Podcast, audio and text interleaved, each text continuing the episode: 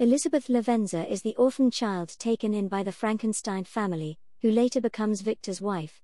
On Victor and Elizabeth's honeymoon, she is killed by the monster after he warns Victor I will be with you on your wedding night.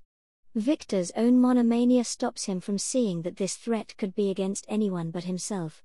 Elizabeth's was the daughter of a Milanese nobleman and a German mother, which is why she is treated with such respect in the Frankenstein family, even though she is found living with a poor family in Italy. Elizabeth has a keen sense of maternal responsibility and is the one who keeps the family together after Victor's mother, Caroline, dies.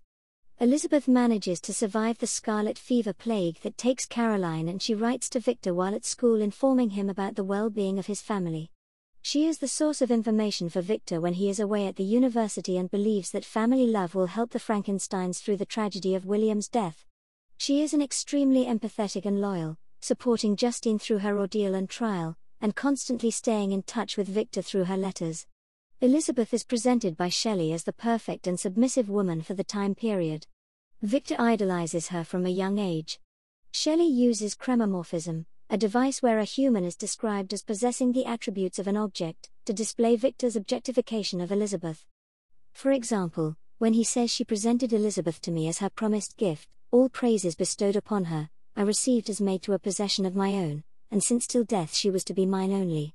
Elizabeth is pulled out of a life of poverty and want by Alphonse Frankenstein. He finds her playing with Victor in a villa near Lake Como and finds out from her guardians about her noble heritage and the downfall of her family. It could be argued that, like the monster, women are seen as other in the novel, especially as they are utterly dependent upon men. Victor's language towards her, calling her a creature who seemed to shed radiance from her looks, and whose form and motions were lighter than the chamois of the hills, juxtaposes his attitude towards his own creature, whose hideous visage results in him abandoning him at birth. Elizabeth, being beautiful and of nobility, is accepted with open arms into Victor's family.